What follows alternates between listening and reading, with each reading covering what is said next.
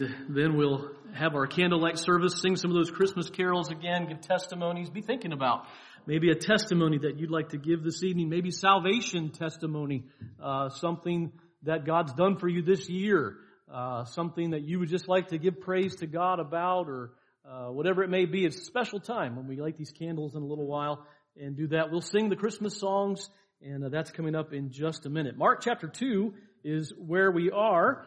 And we're going to just begin right there in Mark chapter 2 and verse 1. Just as a very quick review, uh, through Mark chapter 1, we saw where Jesus uh, came, and he came in the various ways we saw. He came to, the, to his baptism and to his anointing. We saw Jesus begins to gather his disciples around him, and uh, he begins to preach repentance and believing the gospel. The kingdom of God is at hand in chapter 1. Uh, we saw that uh, Jesus ends up in Capernaum, up in Upper uh, Israel. We we won't take the time to go back into all that tonight, but we saw we put the map on the screen and we saw the different sections of Israel and how that worked. And we saw Jesus doing some amazing things through Mark chapter one. And again, Mark is just boom, boom, boom, boom, going right through the story of Christ very fast. Uh, it is believed that Peter is the mind behind uh, the Gospel of Mark, giving Mark the details of this Gospel, which makes sense in the way that it was written. In Mark chapter 2, we're going to pick it up tonight, just a story here that I hope will be a blessing to us and that God will use it. Before we begin reading, let's have a word of prayer and then we'll read the passage. Lord, we just pray that your name will be high and lifted up tonight. That God, you'll use this passage of scripture this evening to Lord, as we talk about a familiar gospel story, we pray God that you'll have our eyes opened maybe to truth uh, that we haven't seen before, or maybe, Lord, just something that'll cause us to just glorify your name as we go into this Christmas season and help us to remember just who Jesus is and what he came for, what the Christmas story is all about. God, we thank you for our Savior, Jesus Christ, and it's in his name we pray these things. Amen. Mark chapter 2, let's begin. Let's just read the story and then we'll go back and talk about it tonight. Verse 1, and again he entered into Capernaum after some days, and it was noise that he was in the house. Of course, this is talking about Jesus. And straightway, many were gathered together, insomuch that there was no room to receive them, no, not so much as about the door. And he preached the word unto them. And they come unto him, bringing one sick of the palsy, which was borne of four. And when they could not come nigh unto him for the press, they uncovered the roof where he was, and when they had broken it up, they let down the bed wherein the sick of the palsy lay. When Jesus saw their faith, he said unto the sick of the palsy, Son, thy sins be forgiven thee. But there were certain of the scribes sitting there and reasoning in their hearts, Why doth this man thus speak blasphemies? Who can forgive sins but God only? Immediately, when Jesus perceived in his spirit that they so reasoned within themselves, he said unto them, Why reason ye these things in your hearts? Whether is it easier to say to the sick of the palsy, Thy sins be forgiven thee, or to say, Arise and take up thy bed and walk? But that ye may know that the Son of Man has power on earth to forgive sins, he says to the sick of the palsy, I say unto thee, arise and take up thy bed and go thy way into thine house. And immediately he arose, took up the bed, went forth before them all, insomuch that they were all amazed and glorified God, saying, we never saw it on this fashion. In other words, never seen anything like this before. What a story that we've all heard many times. Now let's go back and, and, and look at this story again and talk about a few things. Stay with me through it. I know that you know this story and you've heard it, and I want to get to a certain point tonight, Lord willing, to bring out of this passage. But first of all, back in verse 1, again, after the Lord had been preaching in the synagogues throughout Galilee, he had, if you remember as we went through chapter 1, and, and he, he left Capernaum, it's sort of his base of operation uh, up in Galilee, around the Sea of Galilee. He goes into uh, the other towns also and he preaches this gospel and he presents himself and he opens up the scriptures. And, and by the way, when it says that he preaches the word unto them, remember that much, if he's opening up the scriptures, it's the Old Testament. He is showing, he didn't have the New Testament in that time, right? He was the New Testament. He, he's speaking the Word of God. But he's showing from the prophecies, he's showing who he is. He's saying the same thing that he says over in chapter 1, verse 15. The time is fulfilled. The kingdom of God is at hand. Repent ye and believe the gospel, the good news. This is the same message that he's preaching everywhere that he goes. But now he's back in Capernaum, back in the house of Simon Peter and Andrew, where he was before. And word begins to spread, as it says there in verse 1, and it was noised that he was in the house. So all of these people begin to come back to him. Um, straightway, it says in verse 2, many are gathered from all parts of the city. And they couldn't, it got to where they, people couldn't even get near the door of the house. So many were coming to the house. Um, of course, they, they're listening to him preach. They're bringing the sick to him. They're bringing, he's doing these great miracles and everybody wants to get to Jesus. Um, and so they they hear that he's come and they can't even get near the house. Jesus, it says there in verse 2, preached the word unto them, proclaiming the gospel of the kingdom. The time has come. The kingdom is at hand. Believe the good news. When in Nazareth, you remember that he opened the scripture and he read in Luke chapter 4 verse 18, we see that he read Isaiah, which said, the Spirit of the Lord is upon me because he has anointed me to preach the gospel to the poor. He has sent me to heal the brokenhearted, to preach deliverance to the captives, recovering of sight to the blind, to set at liberty them that are bruised, to preach the acceptable year of the Lord. And the Bible says that he closed the scroll at that point and he, it got silent. All eyes were on him. And he said, this day, this scripture is fulfilled in your ears.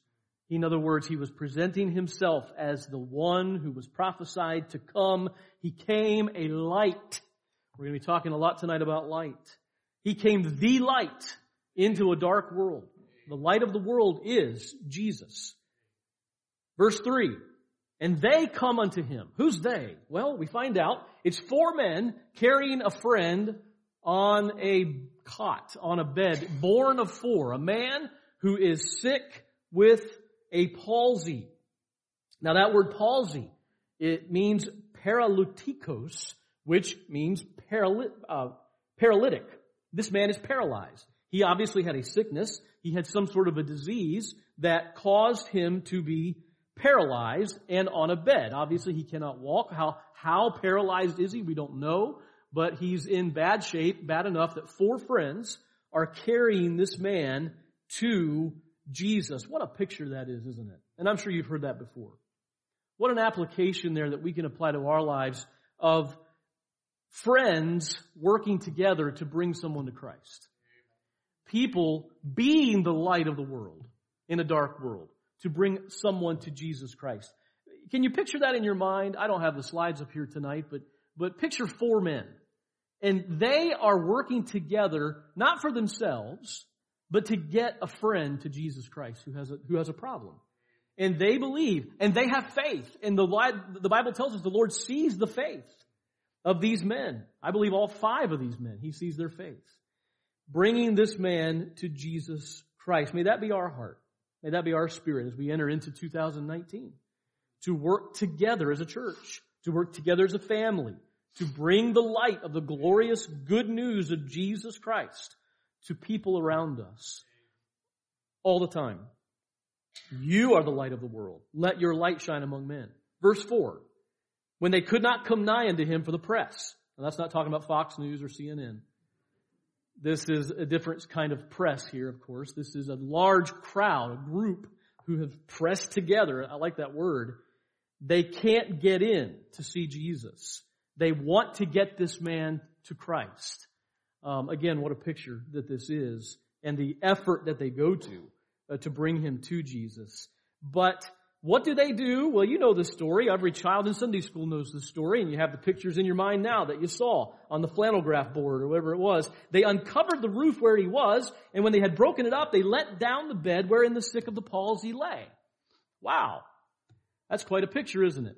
Now, if somebody walked up on this roof tonight and started tearing shingles up drilling holes in the plaster, we might have to call the police or something, wouldn't we? I mean, that would be a little weird. Now, let me explain real quickly. Um, you have to understand why they would have even thought to do this, right? I mean, that's odd in our culture. why would you even think to go up on the roof? Well, remember that in this culture and in this time, the houses were built in such a way that the roof was sort of part of the living space of the house. Uh, Jesus is obviously in an upper room in the house.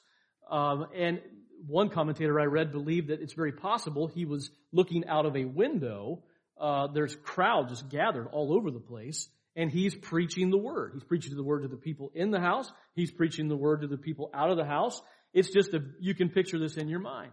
These guys want to get this man to Jesus. They can't get in the door. So, likely on this house, there's a ladder or a stairway. And again, you've seen the pictures of these ancient Israel homes that they could carry this man up onto the roof. And there was usually a door in the roof where we have these today too in our attics. We walk up a ladder or a set of stairs that comes down, open the door to get up into the attic. They would have had one of those onto the roof. And so they probably would have opened the door um, to get this man through. It was not big enough uh, to put him through. So the natural thing for them to do was begin to break it up. They probably uh, took the frame apart, removed some of the tiles around it, made it a wider opening, and then they let this man down to where Jesus was. Verse 5. When Jesus saw their faith, that's important. The priority and the place that God puts on faith throughout the entire scriptures. Faith. Faith. God wants us to believe Him. Amen? God wants us to believe Him. The Lord Jesus wants us to believe Him. When He saw their faith, He said unto the sick of the palsy, Son, thy sins be forgiven thee. Now, I want you to stop a minute, think with me, because this is the last thing anybody was expecting Jesus to say. Right? Jesus begins to say some things here that were odd. And they were very odd to the people standing around him, even his disciples. Who would have thought Jesus was going to look at a man paralyzed and say, Son, thy sins be forgiven thee? Thy sins be forgiven thee. Um, take up thy bed and walk was quite a thing to say, but nothing like, Son, thy sins be forgiven thee. He says this. Of course, we know that in a little time he's going to die to pay the price for this man's sins. That's what he came to do. That's what Christmas is all about. Now, he says this, son, thy sins be forgiven thee, in verse 6 says that when he says this, there's certain of the scribes sitting there reasoning in their hearts. Now, the scribes always had the highest place in the houses, right? They're in the room with Jesus, in the upper room, sitting there on the floor, very comfortable, listening to everything he says, watching everything he's doing. And you better believe when he said, son, thy sins be forgiven thee, what? Their ears perked up. And rightly so. Right? Wouldn't yours?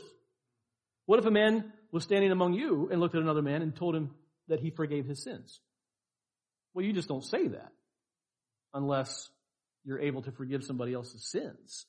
And that's only God who can do that. And that's exactly what they say. But there were certain of the scribes sitting there reasoning in their hearts, verse 7, why does this man thus speak blasphemies? Who can forgive sins but God only? Well, that's a good and a just question, isn't it? Who can forgive sins but God only? Only God can pardon iniquity. Only God can forgive sins. But, of course, this was no blasphemy. They were in the presence of God Himself. They were in the presence of the Son of God, the God man. Verse 8. Immediately, Jesus, when he perceived in his spirit that they so reasoned within themselves, he said unto them, Why reason ye these things in your hearts? He perceives in his spirit what they're thinking, and then he tells them what they're thinking. At that point, you would have thought they would have been a little surprised. But we don't have any information on that. He tells them what they're thinking. And then in verse 9, he presents a question. What's easier to say? Whether is it easier to say to the sick of the palsy, thy sins be forgiven thee? Or to say, arise and take up thy bed and walk. So what is he saying here? Standing in front of that paralyzed man, what would have been easier to say? I forgive you of your sins? Or rise up and walk? Well, I could have stood there in front of that man and said, I forgive you of your sins. Was that going to take place if I said that? No, but I, that would have been easier to say, right? Because you can't see a man being forgiven of his sins, but you can certainly see a man stand up who's been paralyzed and begin to walk. So that's what he's saying. While this would be the lesser miracle, this man getting up and walking, and then we have a hard time thinking of it that way, don't we? The lesser miracle, much, much lesser miracle, would have been for this man to be able to get up and walk. It would be the harder thing to say, though, because there would have to be proof. Verse 10 But that ye may know that the Son of Man hath power on earth to what? Forgive sin. He saith to the sick of the palsy, I say unto thee, arise and take up thy bed and go thy way into thy house. He tells the paralyzed man to take up his bed, go to his house, and what happens in verse 12? Immediately he arose, took up the bed, went forth before them all, insomuch that they were all amazed, and glorified God, saying, We have never seen anything like this before. What a miracle in front of them. But don't miss it. The great miracle here was not that the man was walking, although that's a great miracle. The great miracle is Jesus just proved that he can tell people that he forgives them of their sins. That Jesus can forgive sin. That's what Christmas is all about. That's why he came. And that's why in verse 10, we're going to spend a couple minutes on verse 10 and then we'll be done. I want to point something out to you tonight that I hope will be a blessing to you. In verse 10, he says, but that ye may know that the Son of Man hath power on earth to forgive sin. Now let me explain this first of all. Here's another statement by Jesus that would have been a little odd. He begins to call himself the Son of Man. Now, he has not, this has not been recorded for us yet in the gospel until this point. Mark is the first gospel. So this is the first time it's ever been recorded that Jesus called himself in the gospels the Son of Man, which simply means human. So here Jesus has just said, be forgiven of your sin to a man, and then he turns around and he says, calls himself the son of a human. We don't see that, do we? Because we're so familiar with these things. The son of a human, what's the big deal about that? We're all sons of humans. We're all sons of men. Oh, but wait a minute. With him, it's a really, really big deal because he's God and God became a man. And when did God become a man? Bethlehem. Bethlehem. Jesus is saying something when he says that he is the son of man. Okay? That's the most, fa- the, the, his favorite thing to call himself throughout all the gospels. Son of man has come. The son of man has come. The son of man, the son of man. Why did he like this phrase so much? Because he came to be a human. He came to be the son of Man at Bethlehem so that he could be the ultimate sacrifice. Now, if the Jews knew their scriptures, knew their Old Testament, they would have seen something that other people would not have seen. And I'm afraid many Christians today don't see it. What did the Son of Man have to do? Why was Jesus calling himself that? Well, first of all, we understand that he is the Son of God and he is the Son of Man. Now, it's true that the Son of Man points to his humanity. The Son of God points to his deity. Is Jesus God? Yes, he is. Fully, completely, 100% Son of God from eternity past to eternity future. Is he human? Yes, 100% completely human. Just as human as you are, just as human as I am. Son of God shows his deity. Son of man shows his humanity. And that's what he was publicly showing.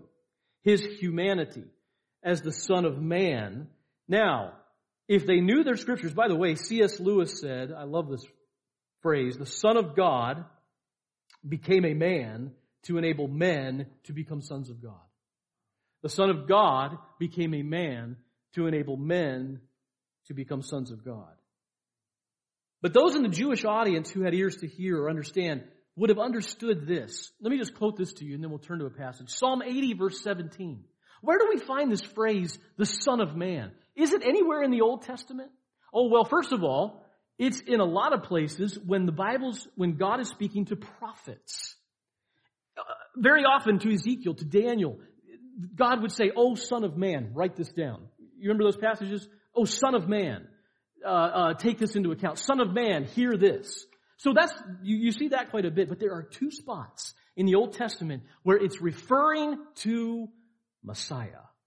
Coming Messiah. The first one is Psalm chapter 80 verse 17. Let me read it to you. Let thy hand be upon the man of thy right hand, upon the son of man, whom thou madest strong for thyself. The son of man. That's the first one. Number two, turn to Daniel chapter 7. Daniel chapter 7 we have a, an amazing account here, a vision, a dream, or whatever you want to call it, that God gave to Daniel about a prophetic dream about the future. And of course, we don't have time to read this whole thing, but let me point out a couple verses to you in Daniel chapter 7. Now stay with me, keep the story of the paralytic in mind and all of that, because he's just told this man, your sins be forgiven. Wow, what a thing to say. Who does he think he is? Well, he's the Son of Man. What does that mean?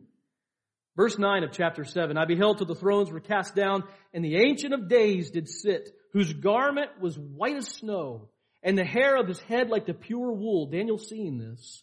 His throne was like the fiery flame, and his wheels as burning fire, and a fiery stream issued and came forth from before him. Thousands thousands ministered unto him, and ten thousand times ten thousand stood before the Ancient of Days. This is God. Daniel's seeing a picture of God Almighty on his throne, with thousands upon thousands upon thousands, ministering to him, worshiping him, bowing before him, and the judgment was set, and the books were open. Now, skip down to verse 13. Verse 13. And I saw in the night visions, and behold, one like who? The Son of Man. What a thing to say. One like a human. One like the Son born to mankind. One like the Son of Man came with the clouds of heaven, came to the Ancient of Days, and they brought him near before him. And there was given him dominion and glory and a kingdom that all people, nations, and languages should serve him. His dominion is an everlasting dominion which shall not pass away, and his kingdom that which shall not be destroyed. If they knew their Old Testament scriptures, when Jesus looked at them and said, the Son of Man has power on earth to forgive sins, they should have known exactly what he was referring to. And many of them probably did. He was saying, I am the Messiah.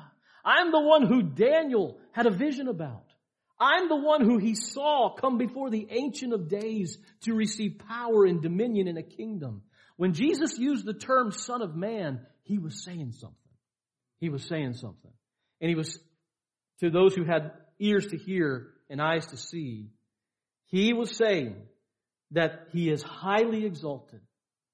It's a term of humility, but at the same time, it's a term of high exaltation because of what God had revealed in the Old Testament. Highly exalted, not just a human figure. When he said things like the Son of Man came not to be served, but to serve, and to give his life a ransom for many. He was saying the Messiah had come, but it wasn't as they had expected. He was claiming to be Messiah. Jesus was the servant son of God, as our series says, but from the start, he was claiming to be the king and highly exalted son of man in Daniel 7. He was showing through the miracles he was the son of man who had been born to die for the sins of his people, then rise again, defeating sin, defeating death, defeating Satan. He was saying he is the promised Messiah who had come. Now, one more passage and we're done. Turn to Revelation chapter 1. Revelation chapter 1. So in the Old Testament, they would have understood this. You and I can go to Revelation and see another man with another vision. This isn't Daniel this time, this is John. John is seeing a vision. What does he see? Revelation chapter 1, beginning with verse 12. And I love this because we're going to have a candlelight service. Revelation chapter 12, beginning with verse 1. Very similar to what we saw in Daniel chapter 7. And I turned to see the voice, verse 12. I turned to see the voice that spake with me, and being turned, I saw seven golden what? Candlesticks. Now what is that? We'll talk about it, you'll read in a second. And in the midst of the seven candlesticks, one like unto who? Son of Man. One like unto the Son of Man. Here he is again with that same title. Clothed with a garment down to the foot and girt about the paps with a golden girdle. His head and his hairs were white like wool. Doesn't that sound like Daniel 7?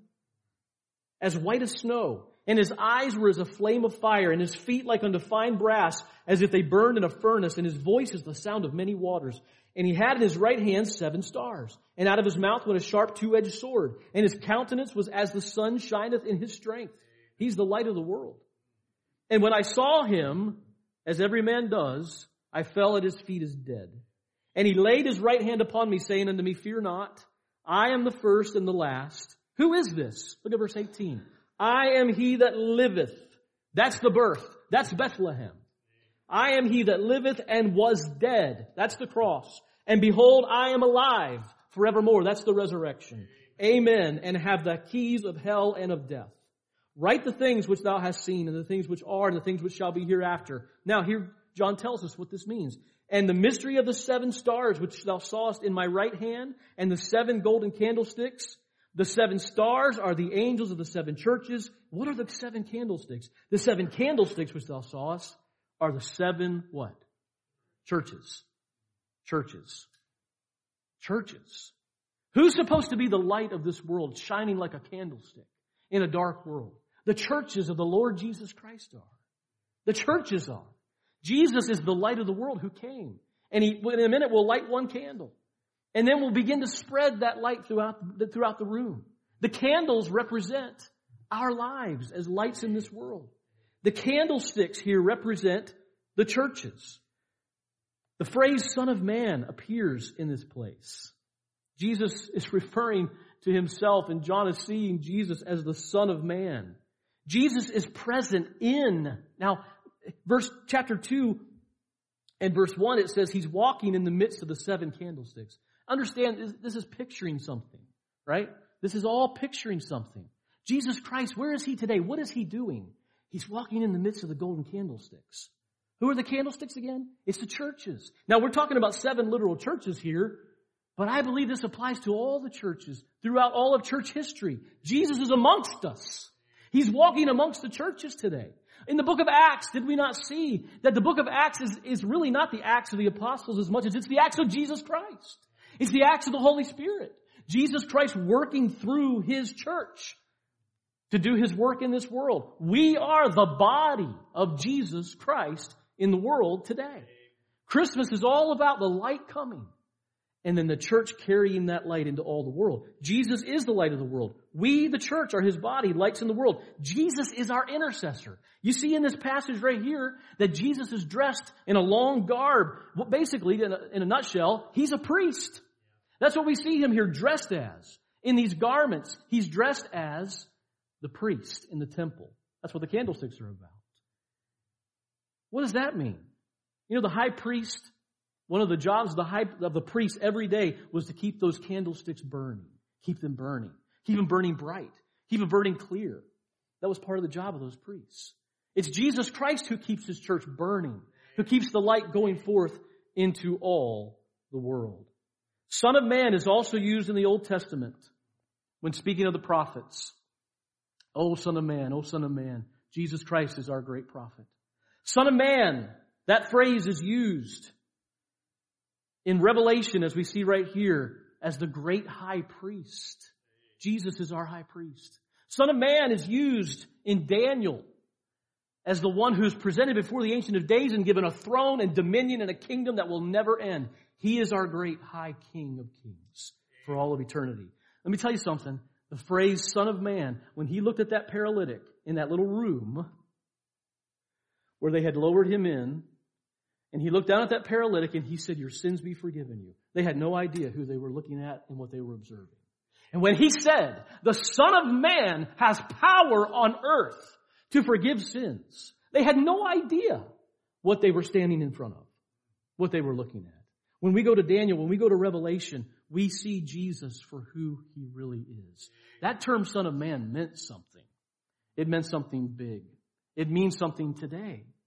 Aren't you glad that Jesus Christ, the Son of God, was born in a little manger to a little peasant couple, to a little girl, probably 14 or 15 years old. And the Son of God became the Son of Man so that he could go to that cross, the light of the world, shed his blood for your sins and for mine. Isn't it amazing that now he wants us to be lights in this world as sons of men who have become sons of God?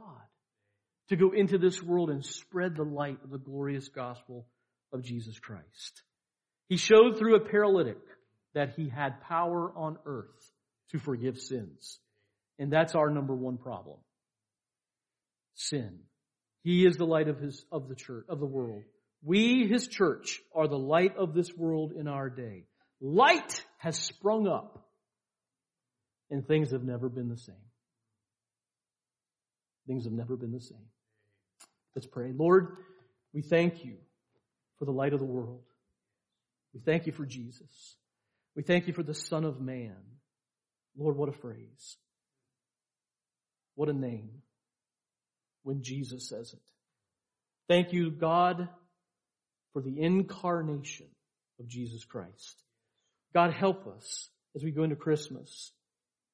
Every time we see a, a manger, every time we see a uh, nativity scene, God, help us to see the Son of Man and why He came. He came for a paralytic to help him walk again, but more than that, He came to save him from his sins. And He came for that reason for me.